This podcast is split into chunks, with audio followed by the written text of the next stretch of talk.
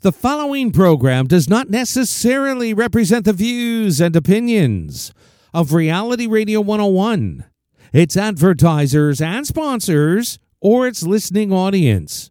Listener discretion is advised.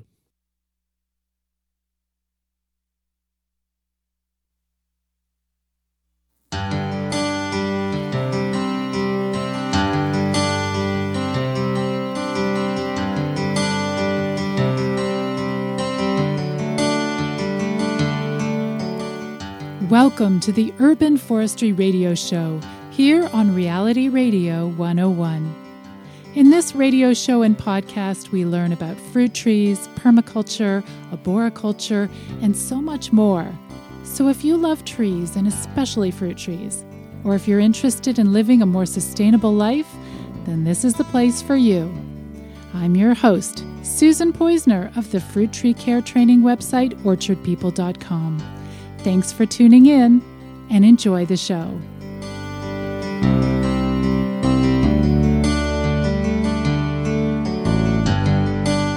Welcome to the Urban Forestry Radio Show with your host, Susan Poizner.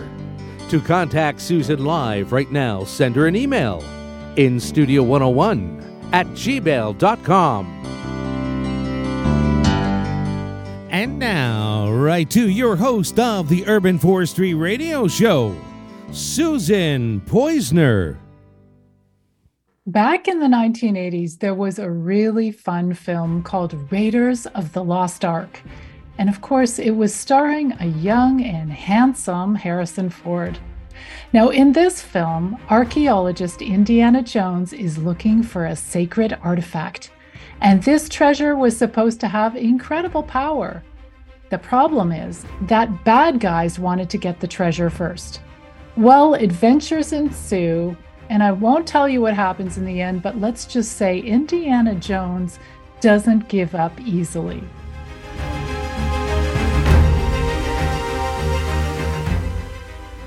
Now, this is a radio show about fruit trees, so why on earth are we talking about Indiana Jones?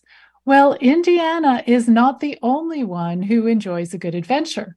And so my hero on the show today, my guest on the show today is Sam Hubert.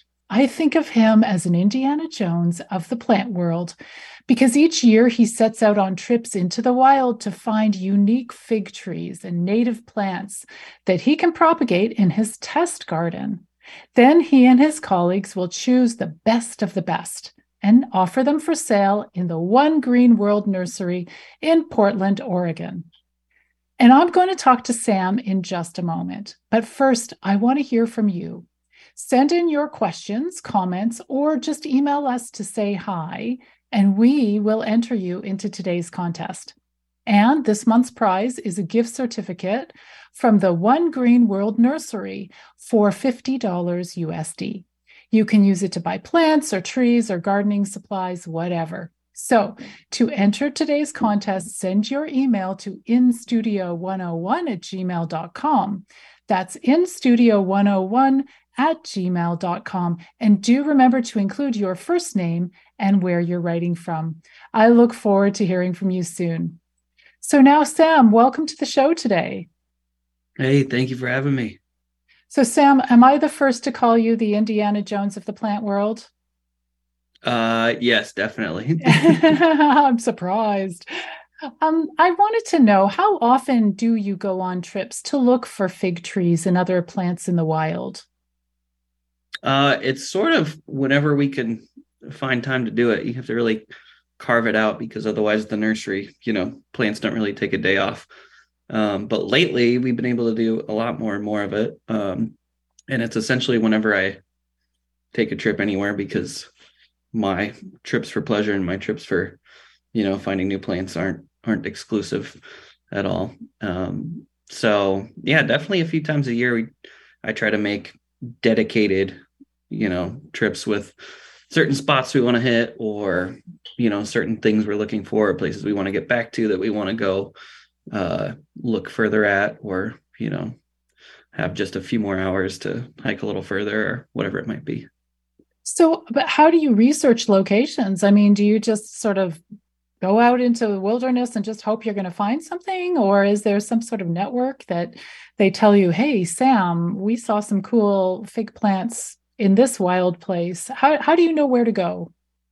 Yeah, that's a great question. And it really depends sort of what you're going for. Like when we're looking for some of the more unique West Coast native stuff, there's certainly field guides that can help you along and push you in the right direction and show you where not to go as much as where to go.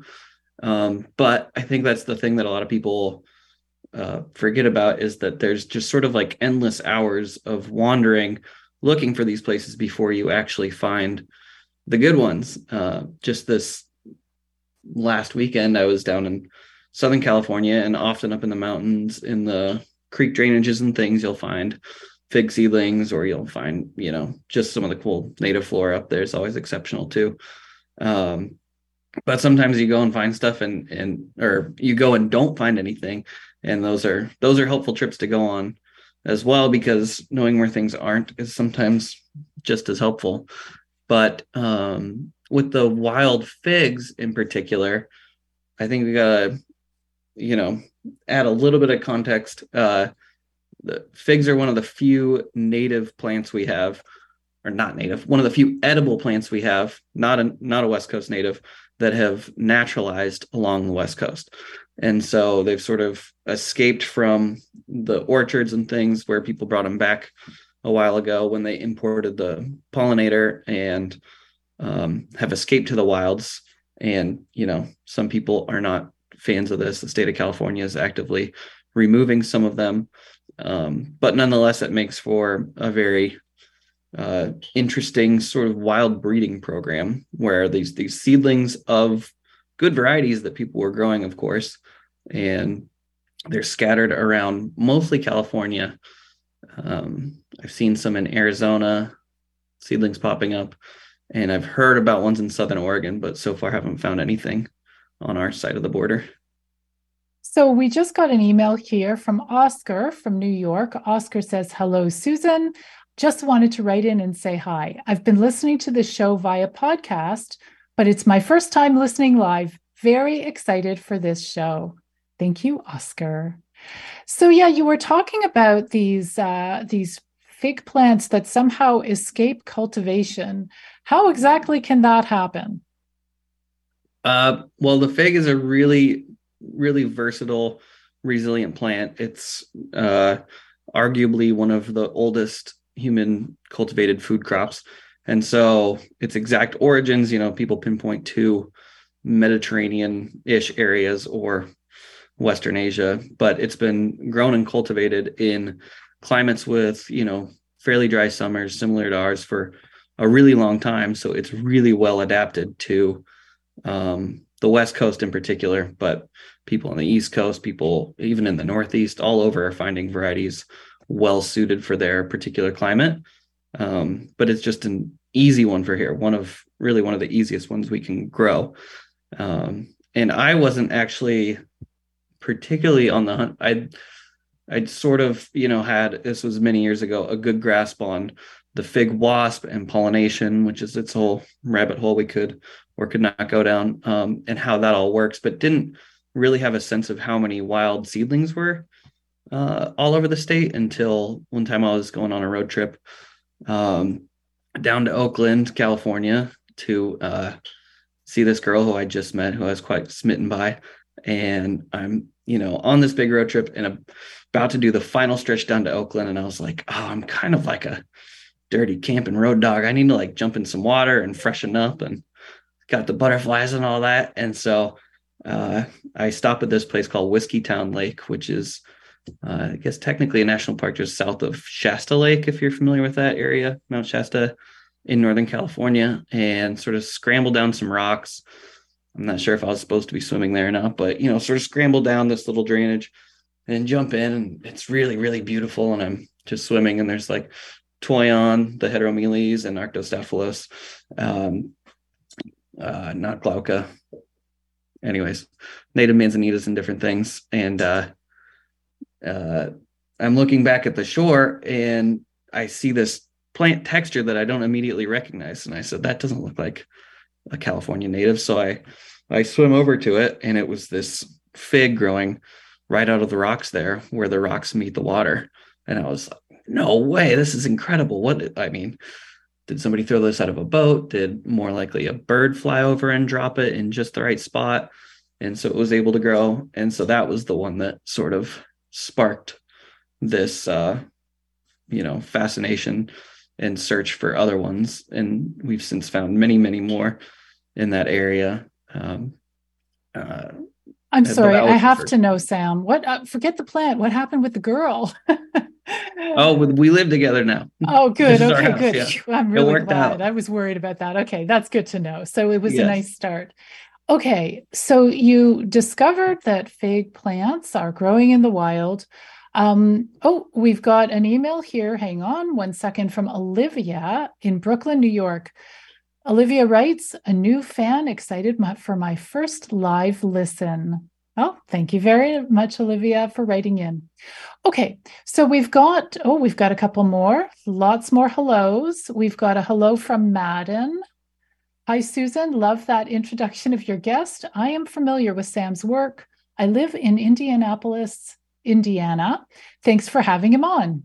Great. Thank you, Madden. And who else have we got here? Lisa. Hi, Susan. How are you? I'm listening in today and very interested in growing figs. I know Lisa. She's from Toronto.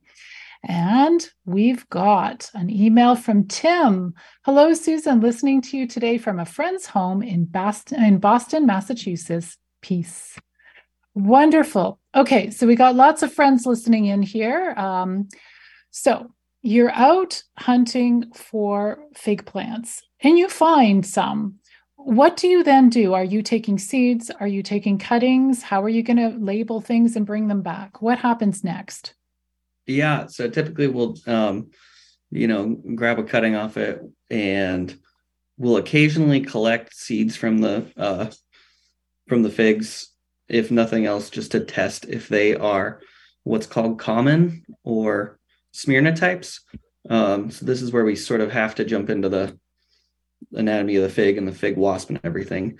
The pollinator for the fig is a unique thing. It's not like apples and pears and plums where a bee just goes flower to flower, and it could be sort of any bee. It could be a honey bee, it could be a mason bee, it could be whatever you got. They have a very particular, and this is true with the genus as a whole, pollinators that are these wasps that will go from male figs, which are called capra figs, which basically means goat figs, because back in the day they saw them as only fit for the goats to eat. They will go from that capra fig to a female fig and carry the pollen from the capra fig to the female fig, and you'll get viable seeds. It doesn't mean that every fig you eat has a wasp in it. Like some people will say, you can't eat figs, they're not vegan because this wasp is in it. All the ones that we grow in Oregon, or if you're growing them in Canada in greenhouses or outdoors on the west coast of Canada, are what's called common or parthenocarpic figs. So they'll make a fruit even without a viable fertilized embryo seed inside of it.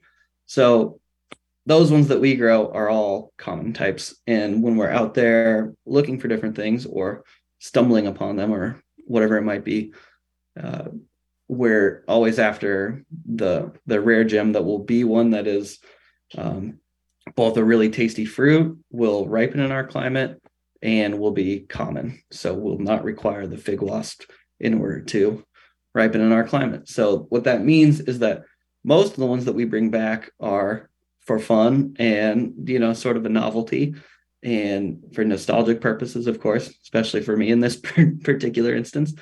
And so we'll keep them around, and it will take many years before we can see whether or not they are a common fig or not. And even if they are common, if it's worthwhile for us to grow here, besides it's just a fun, unique novelty, or if they are like actually a great addition to our fruit world. So for that reason, many of them end up never being released or being released to the compost pile. Oh, dear. Yeah. We have a good question from Mike. Mike writes, hi, Susan. Are any of these wild figs poisonous? Yeah.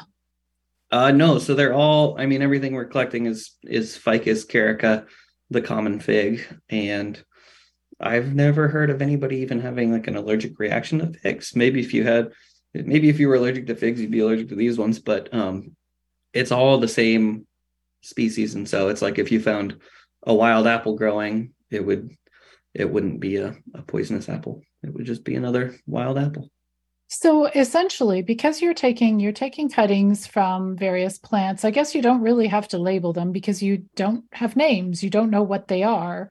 So you're bringing back a bag filled with cuttings, I guess. Do you keep them in the cooler? How does that work? We're quite meticulous, even neurotic about labels. We often say that a nursery is, almost nothing else besides our labels and keeping plants organized.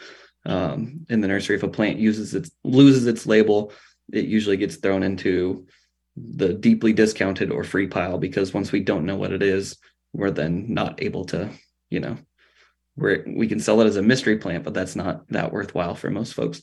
So no, they all get labeled with collection numbers for our own use, and usually just like a description of where we found it or the road name or something like that. And everybody has their own ways of doing this, but yeah, so that we can keep them all separate, and so they come back sorted and labeled, and then get propagated out, and that label sticks with it for the entirety of its life, as if it were another one of our typical nursery plants going through the whole system. Interesting.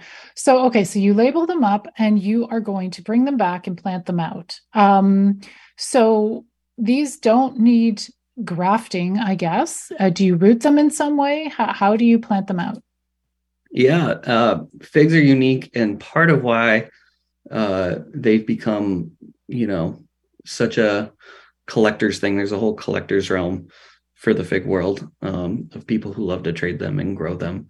And part of it is, I think, the amazing diversity of form. Part of it's how easy they are to grow.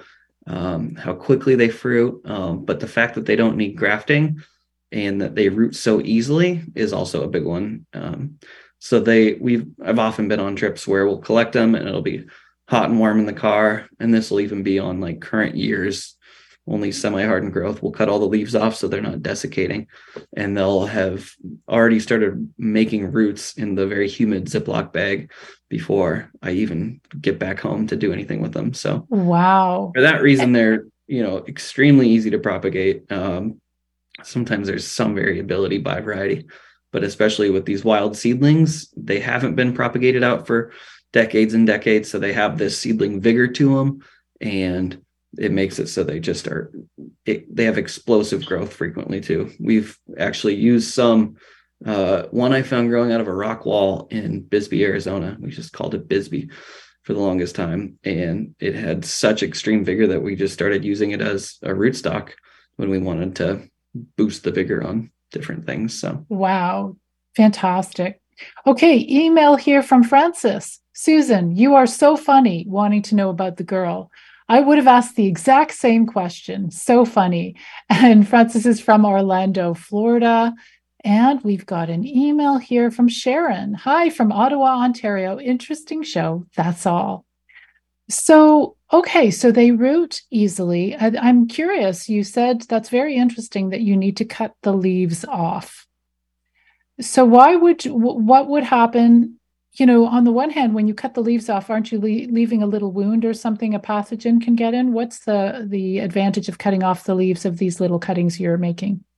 Yeah, so this is a thing with, it's sort of a broad thing that applies to rooting any type of cutting, and frequently we'll leave, and it varies species to species, but sometimes we'll leave a few leaves on, or people will leave partial leaves. But essentially where you have a leaf surface, the leaf is still trying to draw out moisture. The plant wasn't really planning on being cut off from the source and having to do this whole thing. And so the leaf will still be trying to transpire and pull out water and do the whole photosynthesis thing. But it's also sending a signal. Sorry, I have my sick brain, so it's a little foggy. Mm-hmm. The leaves are still sending that signal and this hormone, auxin, and all these different things to the rest of the plant to like, oh, quick, we need to make roots because we've just been cut off and this was not part of the plan. So we need to become a new plant like ASAP.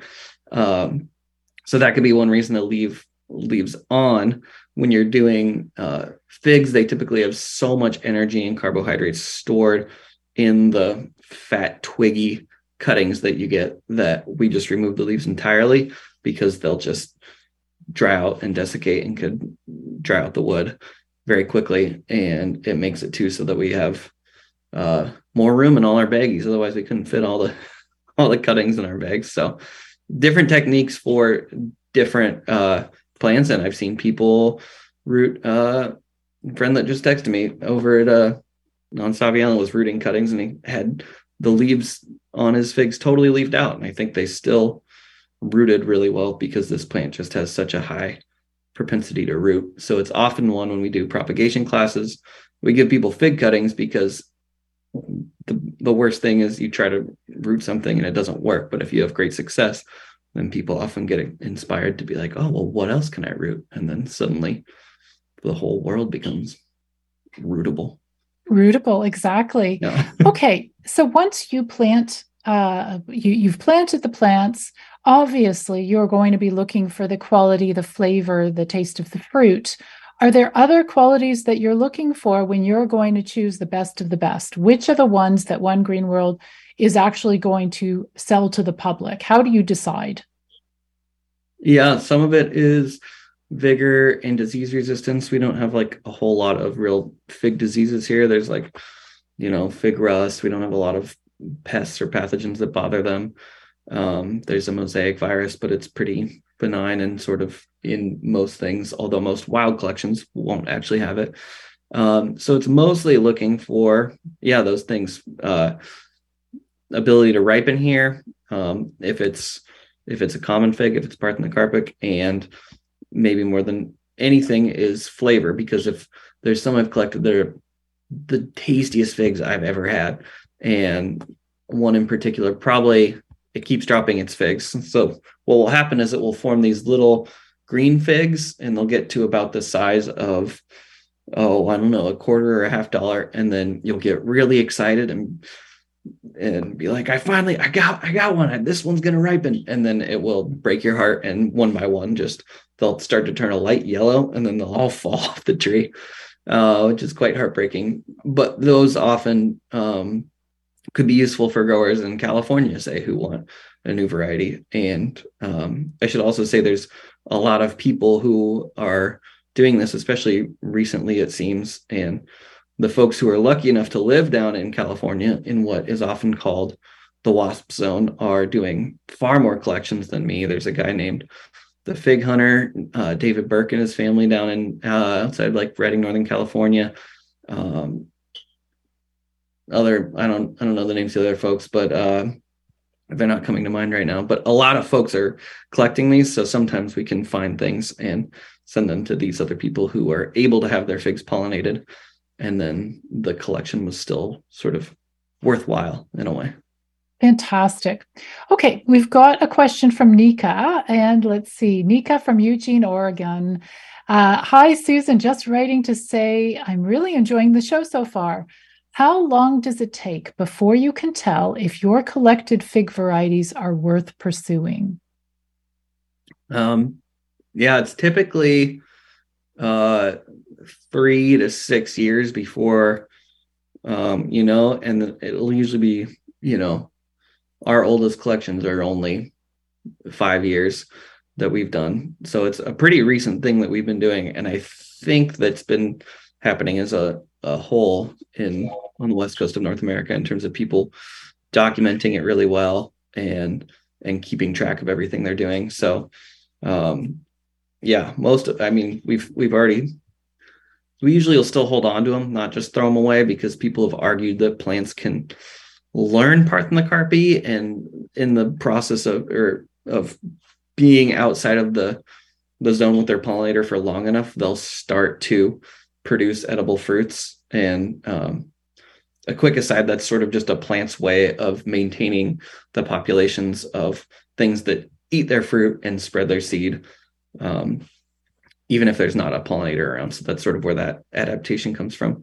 But I've yet to see a plant switch from dropping all its figs to suddenly deciding that it would like to ripen figs in that area. So it's, you know, typically that range before, you know, ripening time reliably, if it's parthenocarpic. And there's so many factors, especially with figs, and why they fascinate me, is they're so expressive of, you know, what vine growers call terroir, and their ability to express different soil types, different rainfall patterns, different climate situations through the plant and through the figs. So it takes a little while. So they're very adaptable. That's what you're saying, that they can really survive in a lot of different conditions? Yes, absolutely. Which is, I think, why they're so widespread in all these really very different climates. Well, interesting. On that note, we have a few Facebook comments here. Kyle writes, I've found fig seedlings inside canyons of the Grand Canyon. Now there's one climate. We've got Bass from Trees of Joy Nursery in Pennsylvania, who says, I've collected many varieties, some from the wild, but mostly from unknown trees. Michelangelo says, I have a few ounces of seed from half a dozen different cultivars. I sprouted a few hundred a couple of years ago, but the young seedlings died while I was sick with COVID. They take a long time to germinate and grow at first. Going to try again. Oh, interesting. So here from seed, Catherine says, I have some friends that discovered a wild fig while hiking. They said it was delicious and they took cuttings. So, and we have one email here from Dawn. Dawn writes, hey, Susan P., isn't it easier and cheaper just to go and buy figs at the grocery store?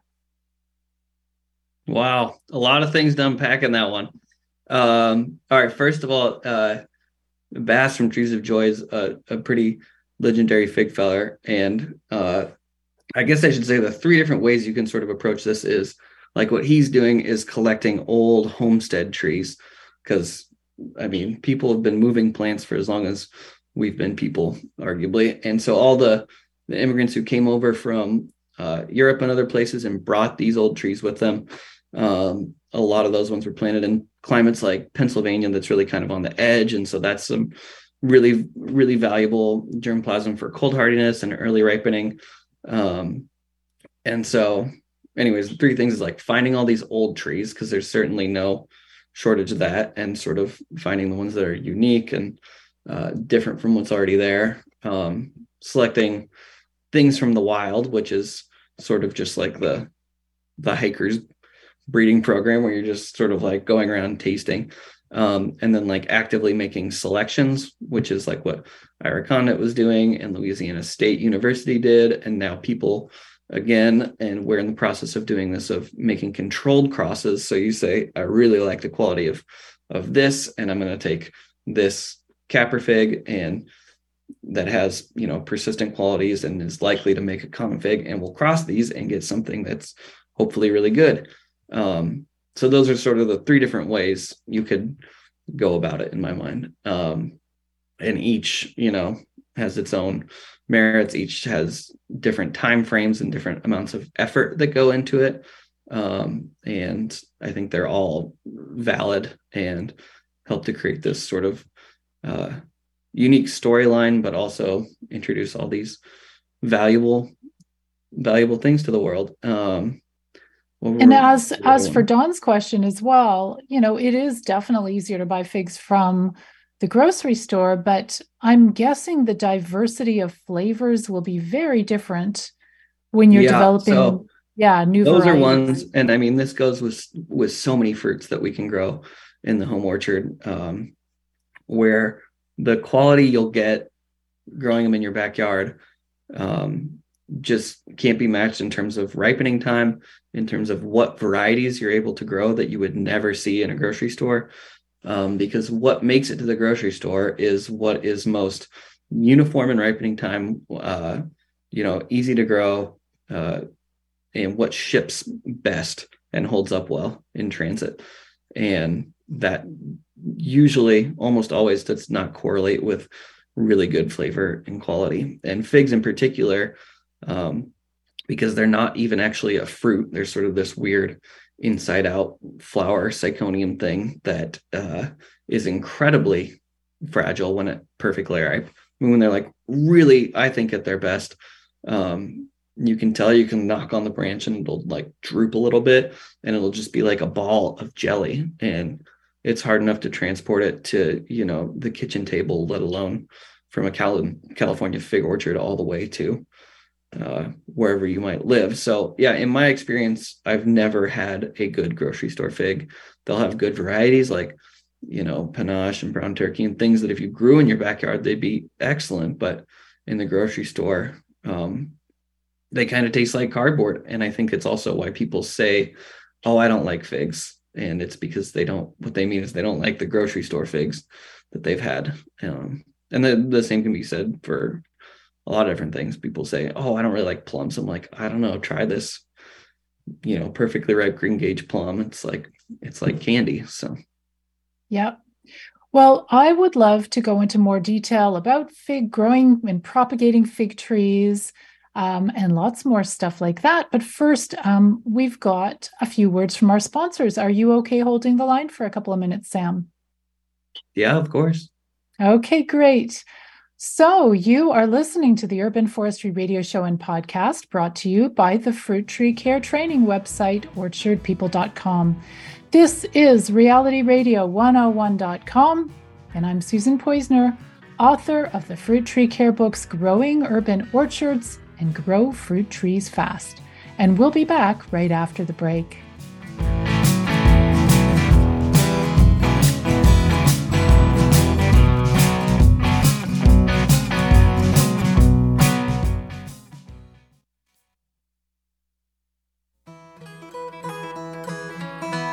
If you're thinking of planting fruit trees and you're looking for a wide selection of cultivars, consider Wiffle Tree Nursery. Our 62-page full-color catalog includes over 300 varieties of fruit and nut trees, berries, grapes, and other edible perennial plants. Not only that, in our catalog we help you through the selection process with tips and advice about all aspects of growing fruit trees. You can learn about adding nitrogen-fixing plants, rootstock choices, and even about planting a windbreak if you have a windy site.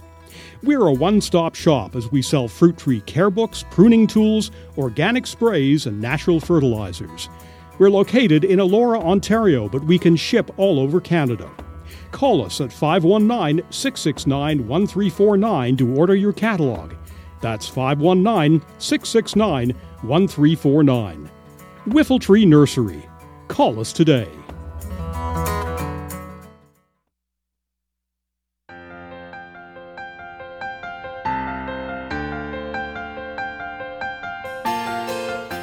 If you're listening to this show, you are passionate about fruit trees. But do you care how your trees are grown?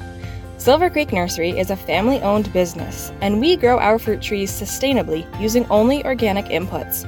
We stock a huge range of cultivars, like Wolf River, an apple tree that produces fruit so large you can make an entire pie with just one apple. We also carry red-fleshed apples, like Pink Pearl, as well as heirloom and disease-resistant varieties of apples, pears, apricots, cherries, and more. We ship our trees across Canada, and we can also supply you with berry canes and edible companion plants to plant near your trees. At Silver Creek Nursery, we grow fruit trees for a sustainable food future. Learn more about us at silvercreeknursery.ca.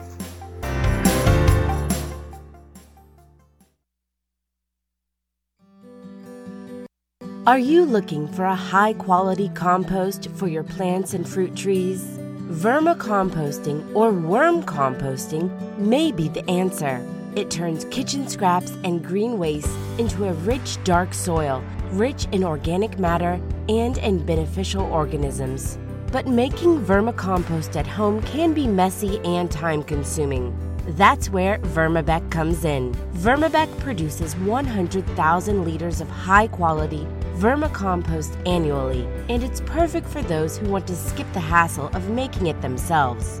VermiBeck sells to home growers and organic farmers across North America. So, Give your plants the boost they need and try VermiBeck's Vermicompost today. Visit vermibeck.ca to learn more. For 10% off, use the discount code COMPOST.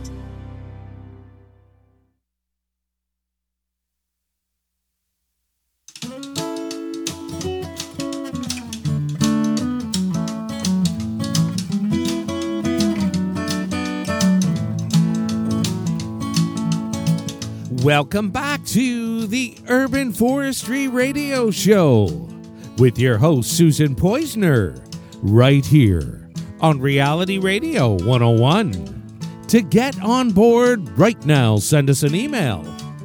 Our email address is instudio101@gmail.com.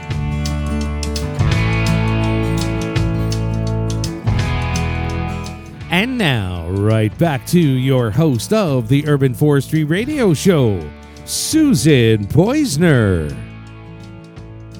You're listening to the Urban Forestry Radio Show and podcast, brought to you by the Fruit Tree Care Training website, OrchardPeople.com. This is Reality Radio 101, and I'm your host, Susan Poizner. In the show today, we've been talking to Sam Hubert, nursery manager of One Green World Nursery in Portland, Oregon. Sam is a passionate fig hunter, and he goes out into the wilderness to find unusual types of fig trees that he can propagate. In the first part of the show, we talked about how fig trees have come to be in the wild in North America.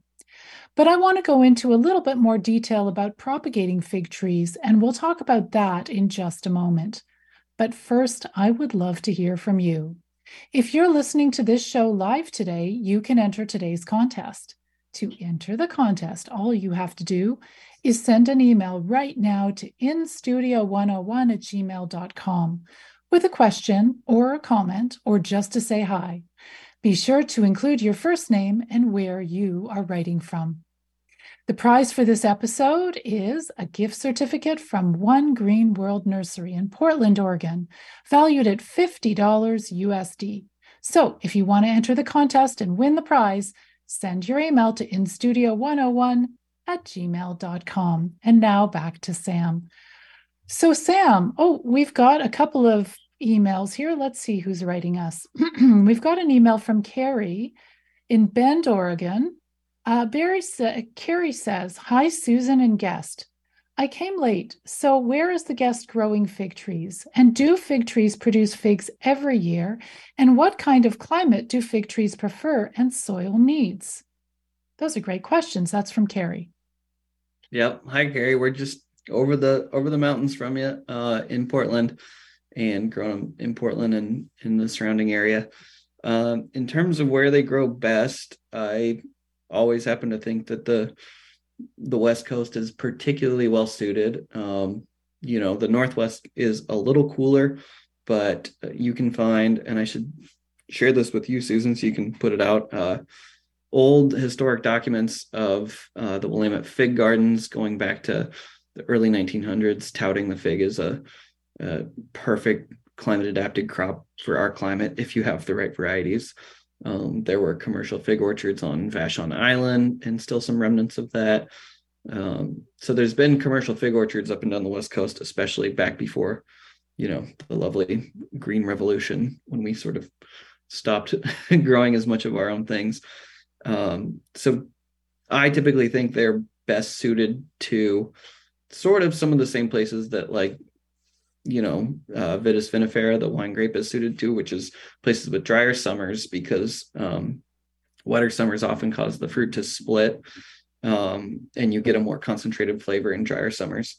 But having said that, people have found all sorts of wild tricks and techniques for getting figs to overwinter. On the East Coast, there's a staggering amount of growers there. The folks in Pennsylvania finding the old homestead neighborhood trees like we were talking about. And they're either finding selections that are really hardy and work in their climate, or ones that, maybe die back, but then are so vigorous they come back and produce a fruit the next year, or even doing wild things like bending them over and covering them in soil. And insulating them with earth that way, or bringing them into their garage and growing them in pots. So there's no shortage of inventive ways people have grown them, which, you know, essentially means you can grow them almost anywhere. Which is amazing. Even here in Toronto, Steve Biggs has written a book, Grow Figs Where You Think You Can't. It's a wonderful and very popular book. So even in cold climates. We have an email here from Lisa in Toronto. Can a fig tree be divided for propagation? I think she's sort of thinking like a raspberry bush, how you can like divide out a cane. They don't really sucker that same way. There will often be like shoots coming up from the roots, and you can usually, if you move some soil away, cut those off, and you'll see, especially you do it in the dormant season, it's really easy. You'll see that roots have already formed where the soil was. If we want to get into talking fig propagation, we could do that. Some people like to do the air layering thing. I've always found air layering to be a huge waste of time and pain in the butt, but it's where you put media around a branch and wrap it in saran wrap or something that holds the moisture to get a big thing of roots while the tree's actively growing. You can, you know, layer it by putting a branch down in the soil and covering it, and it will then start producing roots, or you can just take a cutting and stick it in, you know, a moisture retentive but oxygen filled media. We do like a 50-50 coconut coir perlite mix with a washed coir, so the pH is a little higher, and it's been really great. But you can pretty much, when we've been traveling and trying to set up nurseries in other places like South America, rural parts of Chile, where you don't really have access to all this lovely stuff that we have, especially here in the Willamette Valley, we were just, you know, coming up with different mixtures of native soil and rocks and trying to get the moisture to drainage to oxygen content right, and they still rooted just fine. So you can sort of do just about anything and they'll root. Amazing. Olivia writes, hi, Susan and Sam. Exciting show so far. I see a great deal of common figs around here in New York City that people are growing in their yards and gardens. Do you know if there are any wild varieties that would thrive here with the seasons? So in a cooler climate, that's a great question. These wild varieties that you're finding, would they survive in a colder climate? That is one where they would sort of have to be on the frontier of it. I know New York, I mean, New York's not that cold of a climate. Are they zone 7, 6B, 6A or something? So I know there's a lot of figs from New York. We have one called Brooklyn White. There's a Brooklyn Dark. There's, last time I was at Brooklyn Botanical Garden, I actually saw they had a bunch of figs planted from our nursery, which I thought was pretty cool. And so there's definitely ones that will work there. You still are going with slightly shorter season figs. But then there's also just this huge community of Northeast fig growers that could probably give you many, many dozens more better recommendations than I could, having grown in that area. Bass, who we mentioned earlier, at Trees of Joy. There's a feller who runs Off the Beaten Path Nursery, and just tons of other folks who are really passionate about growing figs that are really well adapted to ripening and also not splitting and being plenty cold hardy in that area. So it's a whole different list of constraints that they have that, you know, I don't know as much about, having not really grown figs there. So I love how you're pointing out that we can all, you know, so many of us can enjoy this delicious fruit and this amazing plant, but it is wise to find the plant that will thrive in your unique environment. I mean, so many people say, oh, I have to grow, for instance, I don't know, Honeycrisp apples or something like that. And maybe they're very hard to grow or they don't survive in your climate. So it's better to start looking at what survives well in your climate, and then choose the many cultivars that would be well adapted. We have another email from Carrie in Bend. Thank you, Susan, for your program. Do figs have scions like apples? Do they need to be grafted with favorable branches? We mentioned that earlier, but we can talk about that. So do they need to be grafted with favorable branches, and where is a good place to get fig tree cultivars? That's Carrie and Bend. Yeah. So we mentioned the grafting thing earlier, but essentially you don't need to graft them. Scion is sort of just a word for vegetative growth that you can use to propagate something, and they can call it scion, you can call it budwood, you can call it cuttings. It sort of refers more to how you're going to use it typically. So yeah, and you can get it from, get cuttings from either your neighbors who are growing it, or I don't know how many local nurseries in Bend would be selling figs, because it'd sort of be like selling citrus there, at least most years, the way Bend goes, where you'd have to bring them in. So yeah. Great. Quick email from Tony. Hi, looking for different varieties of fig trees. What kinds do you recommend in colder climates? I know that's not your expertise, but if you know of any in particular. Well, we still look, I mean, relative to where, you know, the fig can be grown, we still are considered a somewhat cooler climate, even with the toasty hot summers we've been having. So we still look for things that are best adapted to northern climates in shorter growing seasons, because it often takes us a while to warm up here, and we have cool nights. And we want our figs to ripen before the rains come back in the fall, because then the quality of them really kind of goes downhill. So if he's looking for specific varieties, it sort of depends on what, if you're in like a cool, mild climate like the Northwest, typically we've grown figs that are referred to as San Pedro figs, which means that they're making a big crop of figs on last year's wood. And so you'll have to consider that when pruning and all that. And things like Desert King, Grantham's Royal, Norman's Yellow, those are the ones that, the big ones that come to mind for San Pedro type figs. If you're like on the East Coast or somewhere where it's too cold for that Breba crop to overwinter, then you're going to have to go with figs that ripen a really early main crop, which is the figs that ripen on current season's growth.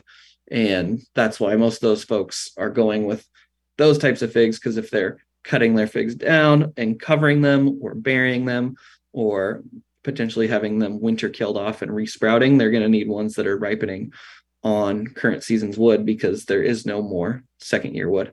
And those ones would include things like Ronde Bordeaux is a really early one, LSU Tiger, Campanieri, Improved Celeste, Chicago Hardy, and all of the various ones that people call Mount Etna figs. Brooklyn White is pretty good. But there's, you know, this is off of the top of my foggy brain right now. So it's sort of an endless list of ones. That sounds great. And on the cold theme, which seems to be our theme right now, Michael, I love it when our listeners write in from Alaska. We've got listeners all over the place, Florida, California, and Alaska. So I love it when our Alaska listeners write in.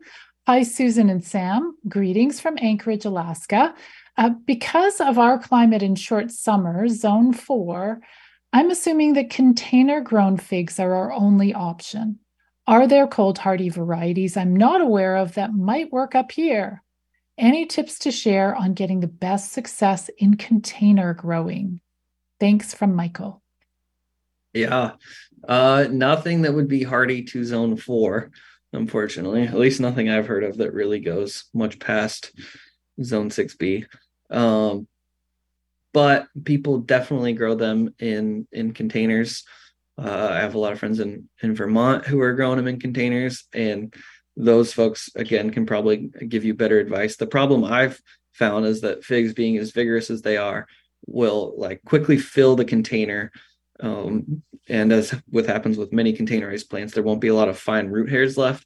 And so their growth becomes like really stubby, which is actually can be a technique for growing figs. And many people have used that in the past to actually limit the vigor of its vegetative growth and get stockier, stubbier shoots so that you get more figs. So you can imagine a 2-foot branch of figs. And if the internodes, that space between buds, is like 6 inches, which is entirely possible, or if it's like 2 inches, then you would have many more figs in that same span. So you can have really good results growing them in containers. It's just that you have to really watch the watering and watch the composition of the media they're in, because if it's too moisture retentive or too waterlogged all the time, you'll get these really, really watery figs. And we'll often taste those, especially in greenhouse environments where we're trying to boost things for, harvesting wood off of them or speeding them up so we can get them to fruit and see what the quality of the fig is like. And we always treat the greenhouse figs with a bit of an asterisk because they're a lot more diluted than something grown in ground in a drier season would be, but it's entirely possible. And if the option is that or no figs, then you got to go for it. Would you need to root prune them at all or just leave them be? Yeah, I think part of the secret to doing it is people are actively root pruning and then also actively pruning back the plant so that it can maintain some vigor and top dressing and making sure they're still fertilizing it and all that. Mike writes from Hammond, Ontario, when is the best time to take cuttings for propagation? People have different opinions on this. A lot of folks will do it in the fall, right after they lose their leaves, when there's still a lot of sap in the wood. So the sap contains sugars, carbohydrates, minerals, all of these essential nutrients plants need to thrive. So people often take them in the fall when it's like supercharged with sap. I typically am taking them from late November through to March almost, because we sort of are just going through the various trees as we have time to do them and root them, and have pretty much similar success no matter what time of year we do it. And we've even taken them in the middle of summer, because that's often when we're out in the field looking for things. And we try to just, even if you can't find current season growth that is really hardened off, you can go back and find older wood, and figs will pretty much root off of anything. Or you could find, like we were talking earlier, something that sprouted but got covered with soil, and so it's already got some roots, and then you got a bit of a head start. So the short answer is fall through winter, and the long answer is anytime. It sounds like they're so vigorous that they just want to be propagated. They just want to survive and do well. We only have a few more minutes, but propagation seems to be something everybody's really interested in. And so, for instance, if I have a friend who has a fig tree, what are my options in terms of, propagating that? Just snipping off a cutting, any old cutting? Is there anything we need to consider before rooting that plant? Yeah, it's one that we get lots of questions on too.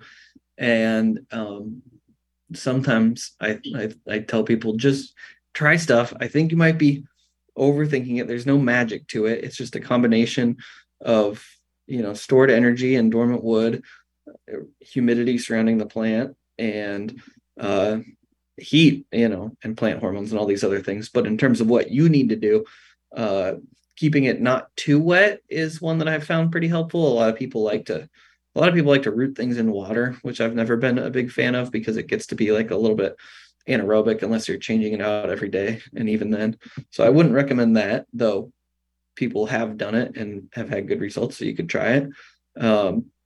But finding a blend of something that's moisture retentive, so that like you're keeping that humidity high, but not so soaking wet, like straight peat moss that the fig wood goes all anaerobic and the bark rots off, is a good thing. I also always stress the point to people that a cutting cannot uptake nutrients. There's no roots yet. And so putting something that has a whole lot of nitrogen in it, like people try compost mixes and things like that. And while I've heard arguments of beneficial microbes and things, there's just anything that's really high nitrogen, I really try to avoid, because those are the kinds of things that lead to rot and decomposition of the wood. When we have it in a really sterile, no nutrient media, it can sit there for months on end, even in cooler conditions, and just slowly begin the rooting process. So that's a big one. And then just heat and humidity. They root really fast when it's warm. I've left them on a dashboard and a Ziploc in a car on accident, and I would come back, 3 or 4 days later, and they're already making roots. So the heat and humidity thing goes a long ways too. And I'm assuming you need to focus on new growth only. You don't want to get an older, more woody branch. You want this past year's growth, something like that? Yeah, typically like vigorous growth, will have the most energy in it. Things with a little thicker diameter as opposed to the ones that are little tiny offshoots that come off the plant. Those are going to have a lot more energy. But also, we've just sort of as a joke taken things that we were having to hack down to move them, or because they needed to be brought down, and have taken, sort of little mini stumps with 3-inch diameters and thrown them in a gallon pot with media, and they sure enough root. And wow, it looks really funny, but that's incredible. Oh, and then the other thing is, don't grab a piece that has too many buds on it. People always want a giant fig tree immediately, I guess, or something, but we usually just do cuttings with 2 buds on it, and that makes it so as those buds are waking up, there's less of a leaf surface for the roots to have to hydrate. So I always tend on the side of a little bit smaller cuttings as opposed to like a 1 or 2 foot stick that people jam into something. Well, that makes a lot of sense, because the more buds you have, the more these buds are going to need support and nutrition. And so what you're saying is, let the roots come first. So you have 2 buds, a little bit up top, and let the roots establish themselves first. Wow. Interesting. Okay. Well, guess what? It's almost time to find out who won today's contest. Very exciting. But first, I want to say hello to some of the listeners that wrote me this month. So hello back to Brian and Nathan, who told me that they enjoyed last month's show on apple tree rootstocks. I want to say hi also to Monica, who wrote to wish me happy Family Day, and to Kyle and Tim, who wrote to send me some funny gardening memes. And to all my show listeners, if you would like a shout out during an upcoming show, I would love to hear from you. It would be great if you could go to Apple Podcasts or your local podcatcher and post a review for the show, the Urban Forestry Radio Show. If you post a new review, I will be sure to share it on an upcoming show.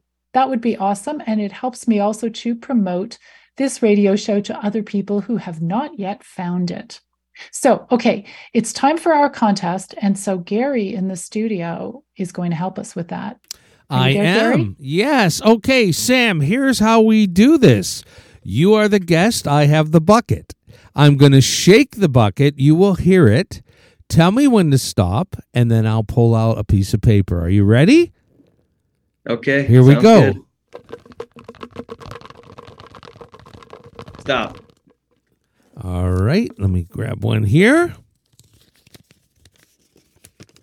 And let's see who we have here. It would be Mike from Hammond, Ontario. Yay. All right. Oh. Wow, big studio audience today, folks. A lot of people in the studio. Thank you, everyone. That's Mike from Hammond, Ontario. That is so fantastic. That studio audience, man. I didn't even know they were there. Oh, yeah. They're loaded today. We've got a big studio. That's awesome. Well, congratulations, Mike. That's a wonderful prize. So your prize is a $50 gift card from the One Green World Nursery in Portland. So we are going to contact you with more information about that. And I want to thank everybody who sent in emails today and participated in the conversation. You guys make this show so much fun to have the participation.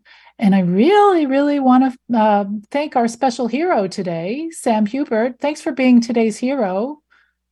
Hey, thanks so much for having me.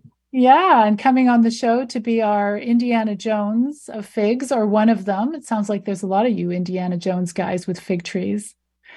So thank you so much. So that's all for the show today.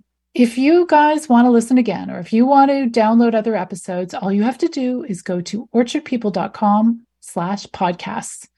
And if you want to learn more about growing fruit trees, go to orchardpeople.com, where I have lots of detailed articles, and I also have online courses on fruit tree care, grafting, and all sorts of other great topics. So that's all for now. I hope you will join me again next month when we're going to dig into another great topic. I look forward to seeing you then. Bye for now.